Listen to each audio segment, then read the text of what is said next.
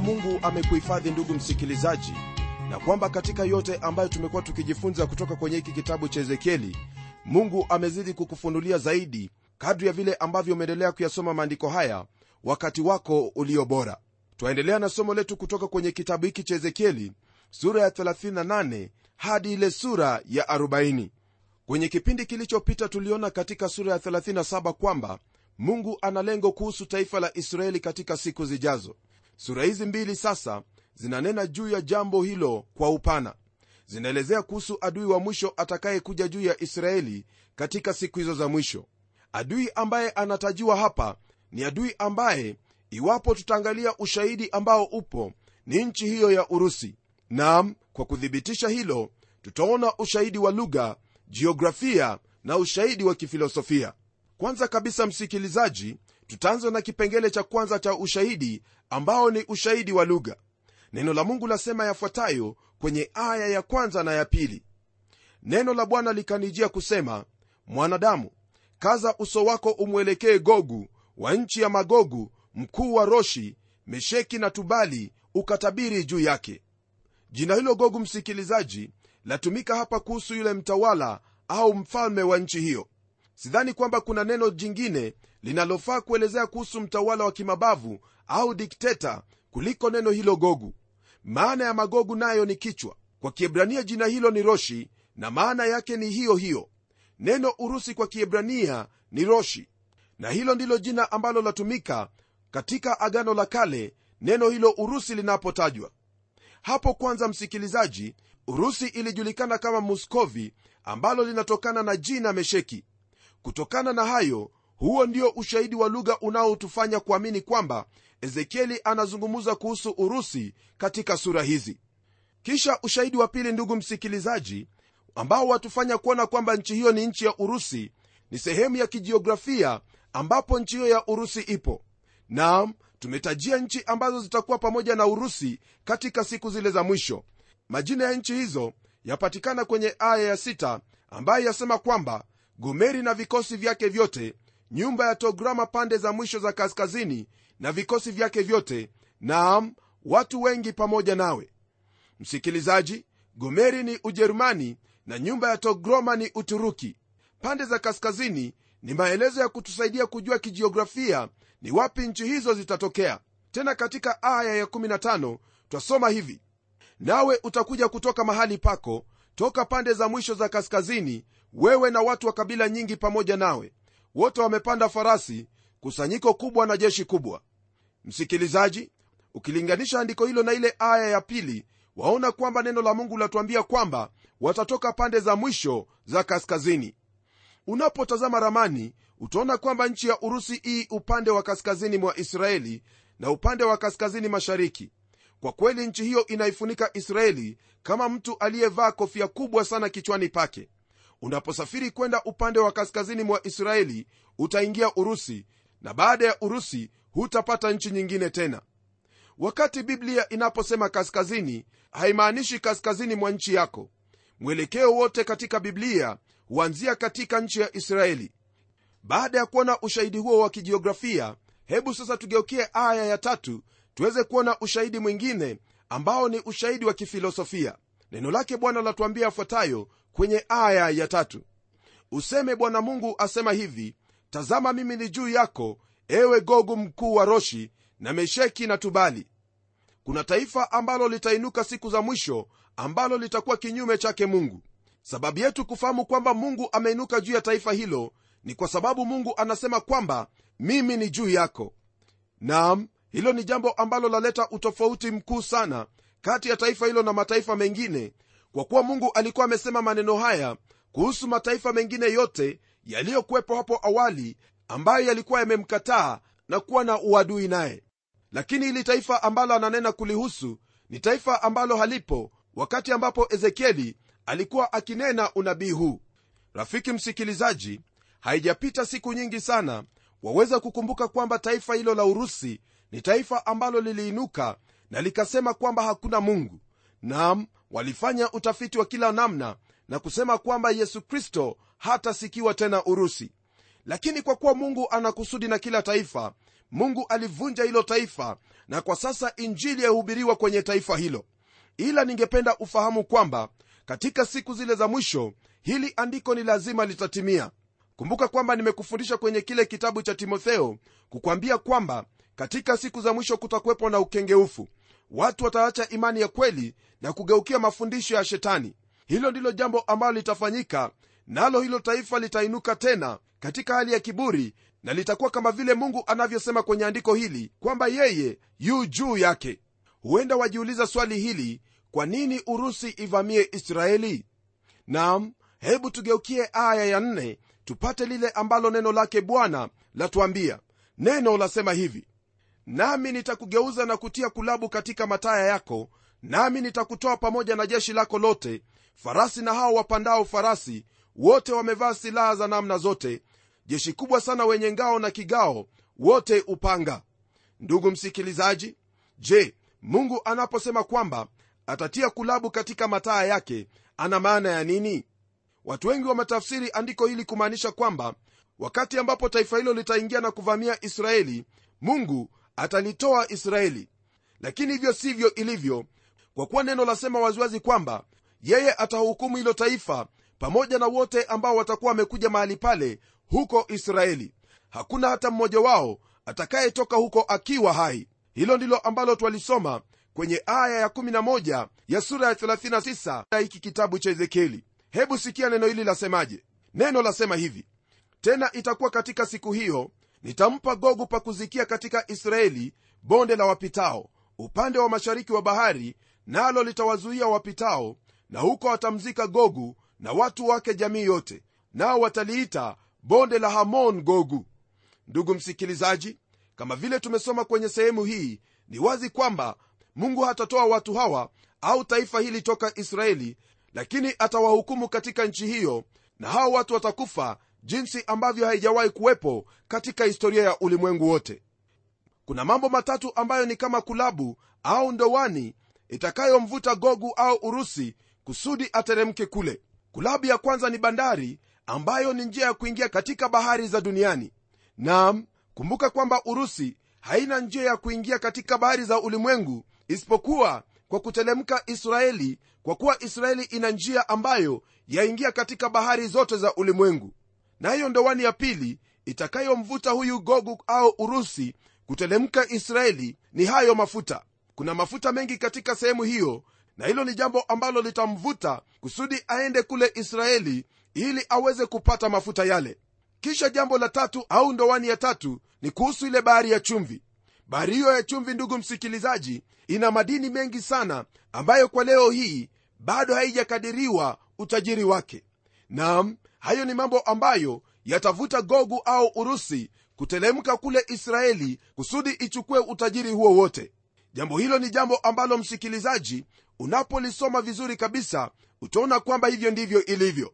Licha ya hayo yote msikilizaji wangu najua kwamba kuna swali ambalo lipo katika moyo wako. Swali hilo ni hili.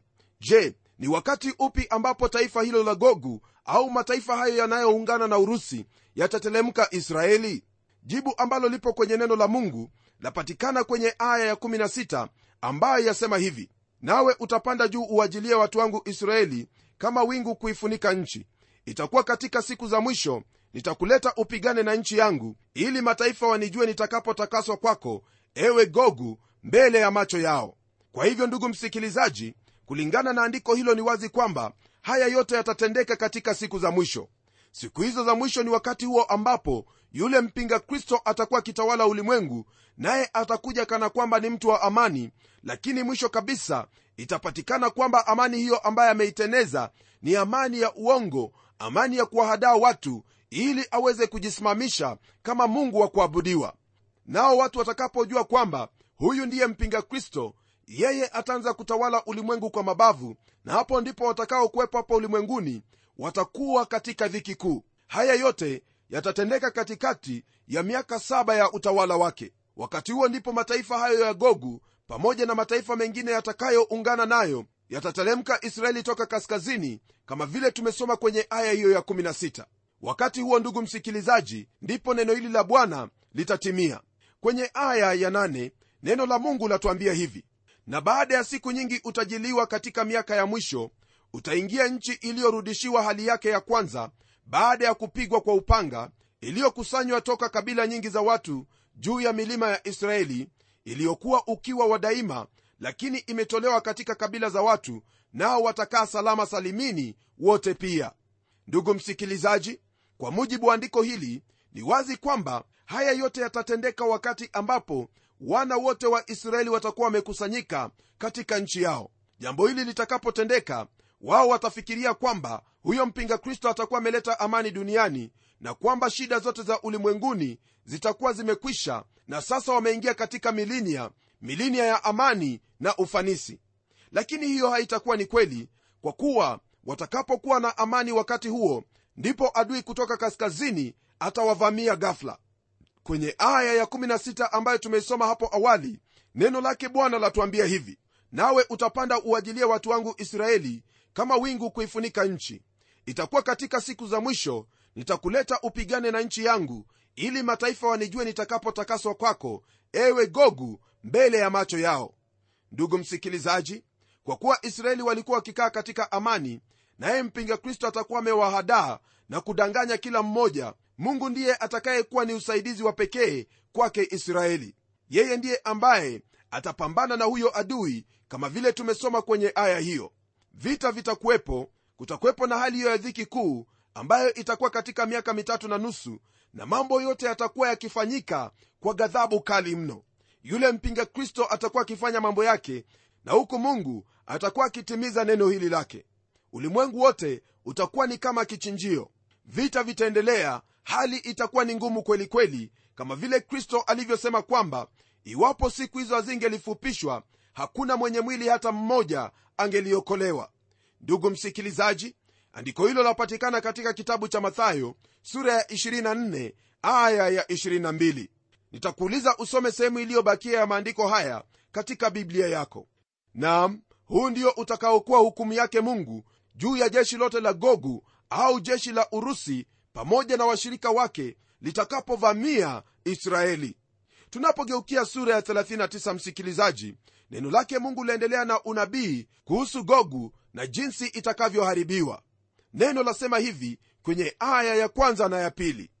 Na wewe mwanadamu tabiri juu ya gogu useme bwana mungu asema hivi tazama mimi ni juu yako ewe gogu mkuu wa roshi mesheki na tubali.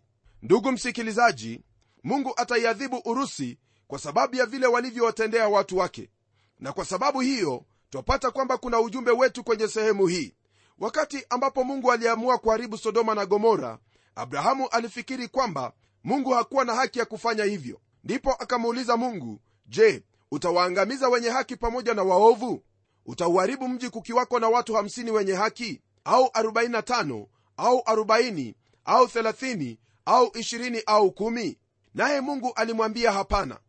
Mungu alisema kwamba hata uharibu huo mji ikiwa kuna watu kumi wenye haki. Lakini hakukwepo na watu kumi wenye haki. Ndipo mungu akawatuma wale malaika wake ili wamtoe lutu na jamaa yake katika mji huo. Rafiki yangu hii ni sababu moja inayonifanya mimi kusema kwamba mungu hataliachilia kanisa au waumini waingie katika dhiki kuu. Mungu atalichukua kanisa lake kabla ya wakati huo. Mungu akimaliza hukumu juu ya adui aliyevamia taifa la watu wake kutoka upande wa kaskazini atamruhusu mpinga kristo kutawala dunia kwa muda uliobaki wa dhiki kuu. Halafu baada ya dhiki kuu bwana wetu yesu kristo atarudi hapa duniani na kuanza utawala wake. Jambo hilo ndilo ambalo tunaliona katika kitabu cha ufunuo sura ya 19 na ile sura ya 20 baada ya kuchunguza kwa uangalifu maelezo ya manabii hao wakuu yani isaya yeremia na ezekieli kuna mambo fulani ya muhimu sana ambayo twaweza kuyaona naye nabii wanne danieli pia anayatilia mkazo mambo yale. Mambo haya yana mafunzo kuhusu mataifa ya dunia na wakristo pia. Katika kitabu cha ezekieli tumeona kwamba mungu anashughulikia waisraeli. Naam wakati mungu anaposema israeli maana yake ni israeli. Hana maana ya kanisa hata kidogo. Hakuna nabii ambaye amesisitiza utukufu na utakatifu wa mungu kuliko ezekieli. Yeye aliona utukufu wa mungu na akaona maono makuu katika mwanzo wa kitabu hiki. Jambo hilo ndilo ambalo limemfanya yeye pia asisitize kuhusu hukumu ya mungu.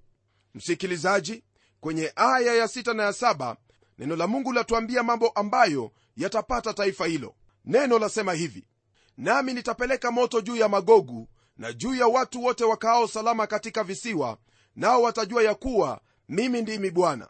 Na jina langu takatifu nitalifanya kuwa limejulika kati ya watu wangu israeli wala sitaliacha jina langu takatifu kutiwa unajisi tena. Nao mataifa watajua kuwa mimi ndimi bwana na aliye mtakatifu katika israeli. Kwa mujibu wa andiko hilo ndugu msikilizaji ni wazi kwamba neno hilo latuambia kwamba mungu ataikandamiza au kuharibu urusi au nchi hiyo iitwayo gogu. Lakini swali ni kwamba je ni lini mambo haya yatatendeka? Yeye mwenyewe amesema kwamba atapeleka moto juu ya magogu na juu ya watu wote wakaao salama katika visiwa. Lakini swali ni hili. Je mungu yu wapi siku hii ya leo? Kwa nini yeye hawatetei watu wake siku hizi? Msikilizaji kumekuwepo na hali hiyo ya kutokuwepo na haki ulimwenguni na kichwa cha bwana akipo ulimwenguni kote. Na huenda jambo hilo limewafanya watu wengi kufikiri kwamba mungu ameyafunga macho yake dhidi ya uhasama ambao watu wanautenda katika ulimwengu dhidi ya wenzao. Na wanajiuliza maswali kama vile kwa nini mungu asifanye lolote kuhusu jambo hili? Ndugu msikilizaji lile ambalo ningependa ufahamu ni kwamba mungu yeye hafanyi mambo yake kulingana na wakati wetu bali yeye hufanya mambo yake kwa wakati wake. Kwenye kile kitabu cha warumi sura ya pili aya ya tatu neno lake mungu latuambia hivi wewe binadamu uwahukumuye wale wafanyayo hayo na kutenda yayo hayo mwenyewe je wadhani ya kwamba utajiepusha na hukumu ya mungu? Msikilizaji binadamu hataweza kuepukana na hukumu. Kwenye kile kitabu cha webrania sura ya pili aya ya tatu neno la mungu latuuliza swali hili. Sisi je tutapataje kupona tusipojali wokovu mkuu wa namna hii ambao kwanza ulinenwa na bwana kisha ukathibitishwa kwetu na wale waliosikia? Je wajua kuwa hili ni swali ambalo ni gumu sana? Wawezaje kuepuka hukumu ya mungu usipojali uokovu mkuu wa namna hii hauwezi hata kidogo. Haijalishi wewe una tafsiri ya namna gani lakini hilo ndilo ambalo litafanyika iwapo wewe hautalitii neno lake mungu na kulipokea jinsi ambavyo hili neno linavyosema. Rafiki yangu kile ambacho wahitaji kufanya ni kuafiki na jambo hili na kulipokea katika moyo wako maana haya ambayo twayasoma ni hakika tena ni amina. Ndiposa kwenye kile kitabu cha warumi sura ya nane aya ya kwanza na ya pili neno lake mungu latuambia hivi sasa basi hakuna hukumu ya adhabu juu yao walio katika kristo yesu kwa kuwa sheria ya roho wa uzima ule ulio katika kristo yesu imeniacha huru mbali na sheria ya dhambi na mauti. Tunapogeukia sura ya 40 sura hii yatuingiza katika sehemu ambayo ni ya kumalizia kitabu hiki cha ezekieli. Sehemu hii ya mwisho yani kuanzia sura hii ya 40 hadi 48 yatupa maelezo kuhusu hekalu ya wakati wa utawala wa kristo ibada katika hekalu hiyo na pia maono kuhusu nchi hiyo ya israeli. Nam tangu tulipoanza tumeona jinsi kumekwepo na hatua baada ya nyingine na maendeleo katika kitabu hiki cha ezekieli. Baada ya adui kushindwa na kuangamizwa israeli itaingia katika milinia na kutakuwepo na hekalu hapa ulimwenguni. Kwenye aya ya kwanza neno lake bwana lasema hivi katika mwaka wa 25 wa kuhamishwa kwetu mwanzo wa mwaka siku ya kumi ya mwezi katika mwaka wa 14 baada ya kupigwa mji siku hiyo hiyo mkono wa bwana ulikuwa juu yangu akanileta huko. Msikilizaji yerusalemu tayari ilikuwa imeharibiwa nayo na hekalu ilikuwa imechomwa. Lakini mungu alimwinua na kumwonyesha hekalu itakayokuwepo wakati wa ufalme huo wa milinia kwenye aya ya pili na ya tatu neno lake mungu laendelea kwa kutwambia hivi. Katika maono ya mungu alinileta mpaka nchi ya israeli akaniweka juu ya mlima mrefu sana ambao juu yake palikuwa kana kwamba ni umbo la mji upande wa kusini. Akanileta huko na tazama alikuwapo mtu ambaye kuonekana kwake kulikuwa kama kuonekana kwa shaba naye alikuwa na uzi wa kitani mkononi mwake na mwanzi wa kupimia akisimama karibu na lango. Ningependa kukufahamisha hili ndugu msikilizaji kwamba wakati wowote wa ule unaposoma kwenye maandiko na kumpata mtu mwenye uzi wa kitani mkononi mwake na mwanzi wa kupimia kwa kawaida huyo ni malaika. Na kwenye aya hizi ambazo tumesoma twamwona malaika hapa ambaye yu tayari kuweza kufanya yale ambayo mungu amemwagiza kwa ajili ya watu wake hapa ulimwenguni. Kwenye aya ya nne neno lake bwana laendelea kwa kutwambia yafuatayo. Mtu yule akaniambia mwanadamu tazama kwa macho yako sikia kwa masikio yako ukayaweke moyoni mwako yote nitakayokuonyesha maana umeletwa hapa kusudi ni kuonyeshe haya. Tangaza habari ya yote utakayoyaona kwa nyumba ya israeli. Ndugu msikilizaji ni wazo langu kwamba ezekieli alichukuliwa na kupelekwa hadi yerusalemu katika maono na kuonyeshwa maono ya hekalu hilo litakalokuwepo wakati wa utawala wake kristo au milinia kisha kwenye aya ya tano neno latwambia kwamba na tazama kulikuwa na ukuta nje ya nyumba pande zote na katika mkono wa mtu yule mwanzi wa kupimia urefu wake dhiraa sita kila dhiraa na shubiri basi akaupima upana wa jengo lile mwanzi mmoja na urefu wake mwanzi mmoja. Aya hii ambayo tumeisoma ndugu msikilizaji ni aya ambayo yatuelezea zaidi kuhusu jinsi hekalu ilivyokuwa na pia kutuelezea urembo ambao nyumba ile itakuwa nayo hili ni jambo ambalo laendelea katika sura ile ya 41 hadi 42 ndugu msikilizaji nitakuuliza usome sehemu hiyo. Kwenye aya ya 39 hadi 42 neno lake bwana latuambia yafuatayo. Na katika ukumbi wa lango palikuwa na meza mbili upande huu na meza mbili upande huu ili kuichinja sadaka ya kuteketezwa na sadaka ya dhambi na sadaka ya hatia. Na upande mmoja nje penye madaraja ya kuliingia lango lililoelekea kaskazini palikuwa na meza mbili na upande wa pili wa ukumbi wa lango hilo palikuwa na meza mbili. Palikuwa na meza nne upande huu na meza nne upande huu karibu na lango. Meza nane ambazo juu yake walizichinja sadaka. Tena palikuwa na meza nne kwa sadaka za kuteketezwa za mawe yaliyochongwa urefu wake dhiraa moja na nusu na upana wake dhiraa moja na nusu na kimo chake dhiraa moja juu yake waliviweka vyombo vya kuchinjia sadaka ya kuteketezwa na sadaka. Ndugu msikilizaji maandiko hayo ambayo tumeyasoma yaonyesha waziwazi kwamba jinsi wana wa israeli walivyokuwa wakiabudu hapo awali ndivyo watakuwa wakiabudu katika hekalu hiyo ya milinia wakati huo. Nam tutapata maelezo zaidi katika sura ya 45 kisha kwenye aya ya 44 neno la mungu liendelea kutwambia zaidi kuhusu hekalu hilo. Neno lasema hivi tena nje ya lango la ndani palikuwa na vyumba vya waimbaji katika ua wa ndani uliokuwa kando ya lango lililoelekea kaskazini navyo vilikabili upande wa kusini na kimoja kando ya lango lililoelekea upande wa mashariki kilikabili upande wa kaskazini. Naam kutakuwepo na wanamziki na waimbaji katika hekalu kama vile ilivyokuwa katika hekalu lake sulemani. Kwenye aya ya 47 neno lake bwana latuambia hivi akaupima huo ua na urefu wake ulikuwa dhiraa mia na upana wake dhiraa mia mraba nayo dhahabu ilikuwa mbele ya nyumba. Andiko hili ambalo tumelisoma ndugu msikilizaji ni andiko ambalo bado latuelezea jinsi ambavyo kutakuwepo na hali ya ibada katika hekalu la milinia rafiki msikilizaji sitachoka kukuambia kwamba haya ni mambo ambayo yatatendeka siku zijazo.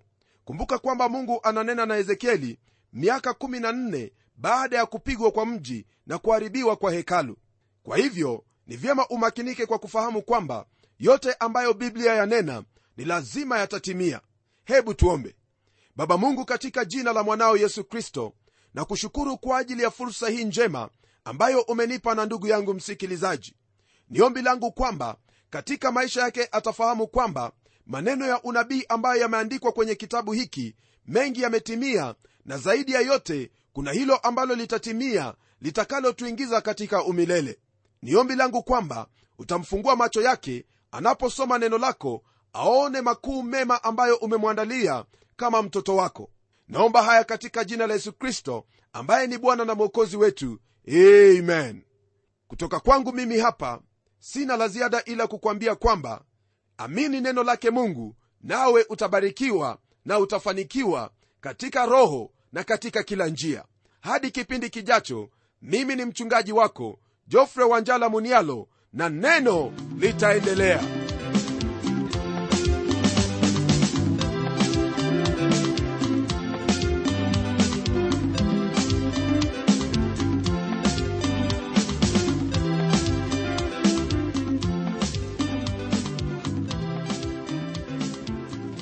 asante sana msikilizaji wangu kwa kuwa pamoja nasi.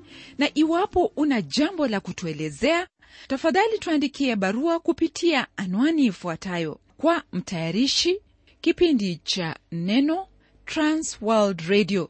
Sanduku la posta ni 21514 nairobi kenya. Na hadi wakati mwingine ndimi pamela omodo nikikwaga nikisema barikiwa. Na neno litaendelea